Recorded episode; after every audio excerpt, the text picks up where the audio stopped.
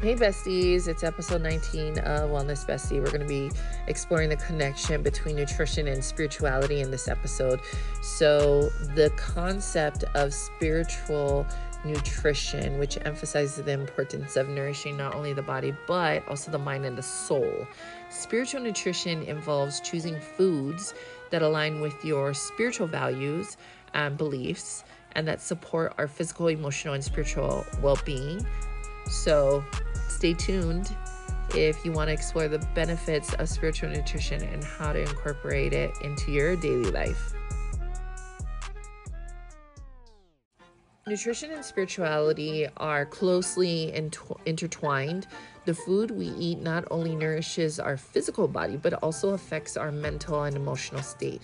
So, when we consume foods that are high in energy and vibration, we feel more energized and vibrant. And that's where that saying comes from you are what you eat. On the other hand, when we consume foods that are low in energy and vibration, we may feel sluggish and tired. So, by choosing foods that align with our spiritual values, we can raise our energy and vibration, leading to a deeper connection with ourselves and also source energy, whatever you want to call that God, source, universe. When it comes to spiritual nutrition, there are several foods that can help us raise our energy and vibration. These include fresh fruits and vegetables. These foods are high in energy and nutrients. They provide our bodies with the fuel that they need to function optimally. You've got whole grains. Whole grains are high in fiber and complex carbohydrates. They provide sustained energy and help to stabilize blood sugar levels you have nuts and seeds. These foods are high in healthy fats, protein, and fiber, helping us to stay satiated. They keep us full.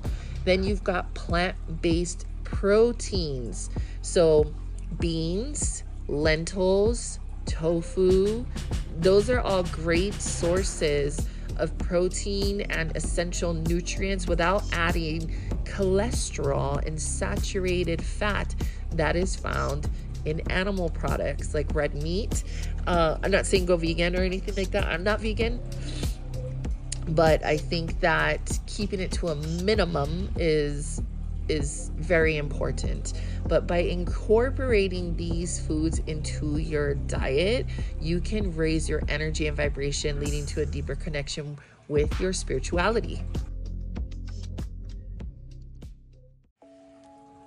So, foods to avoid in your spiritual nutrition plan, you know, just like there's foods that can raise your energy and vibration, there are also foods that can lower it. And this this is like processed foods. They're often low in nutrients and high in additives, preservatives, and artificial ingredients that can lower our energy and vibration. They also creates dis-ease in the body, aka disease. Then you've got sugar and refined carbohydrates. These can cause a spike in blood sugar levels, even if you're not type 2 diabetic or whatever, or insulin. Like a lot of people are insulin resistant. Okay, so um, this could become a problem for you. But anyways, when you have a spike in your blood sugar levels, though, it leads to a crash in energy and mood.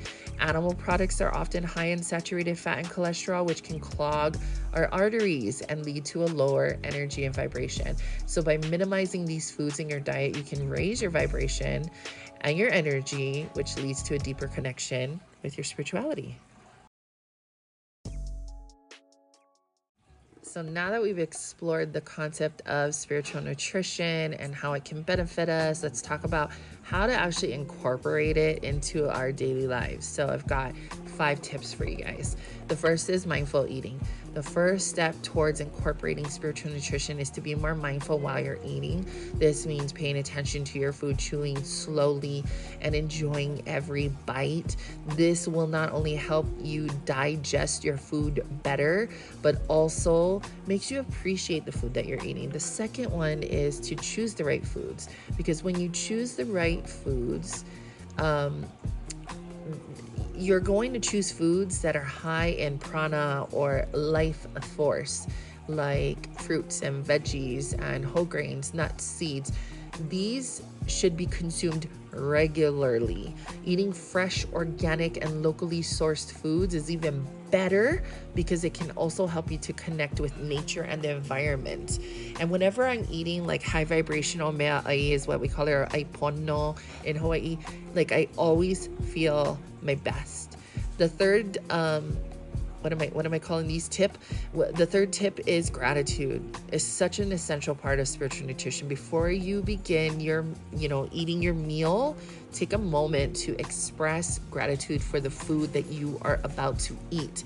You can also express gratitude for the people who grew the food, who prepared the food. No, you don't have to know that. You can just say any anybody who grew this, you know, whoever grew this food, I, I give them blessings and blah blah blah, blah you know, whatever. Like just you don't have to know these people. Um, the fourth tip is mindful cooking. Cooking is a great way to incorporate spiritual nutrition into your life when you cook. Focus on the process of cooking, you know, putting your energy into the food. And then also, when you use fresh ingredients and infuse your food with love and positive energy, like it, it I don't know, it makes it taste better and it also like feels good inside of you. I don't I don't even know how to explain it. But my husband cooks that way. Whenever he cooks, he's a very mindful cook and it always like I don't know, feels good. Anyway, when you eat it, like you have energy and you don't feel bogged down. I don't know, just try it and see.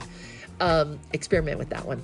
Okay, the fifth tip is to eat with intention because eating with intention means setting an intention for your meal, right? So this can be as simple as setting an intention that it's going to nourish your body or to connect with your inner self. This is going to help you become more mindful and present while you're eating.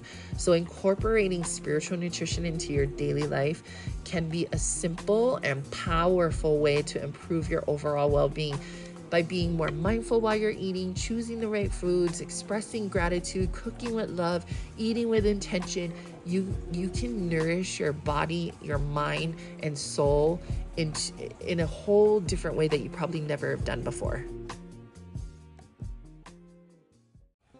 So that brings us to the end of today's episode on spiritual nutrition. I hope that you found it informative and helpful. If you did, please share it with somebody. And if you have any questions or comments, feel free to reach out to me um, on social media, on my website. But thank you for tuning into Wellness Bestie, your go to source for all things wellness.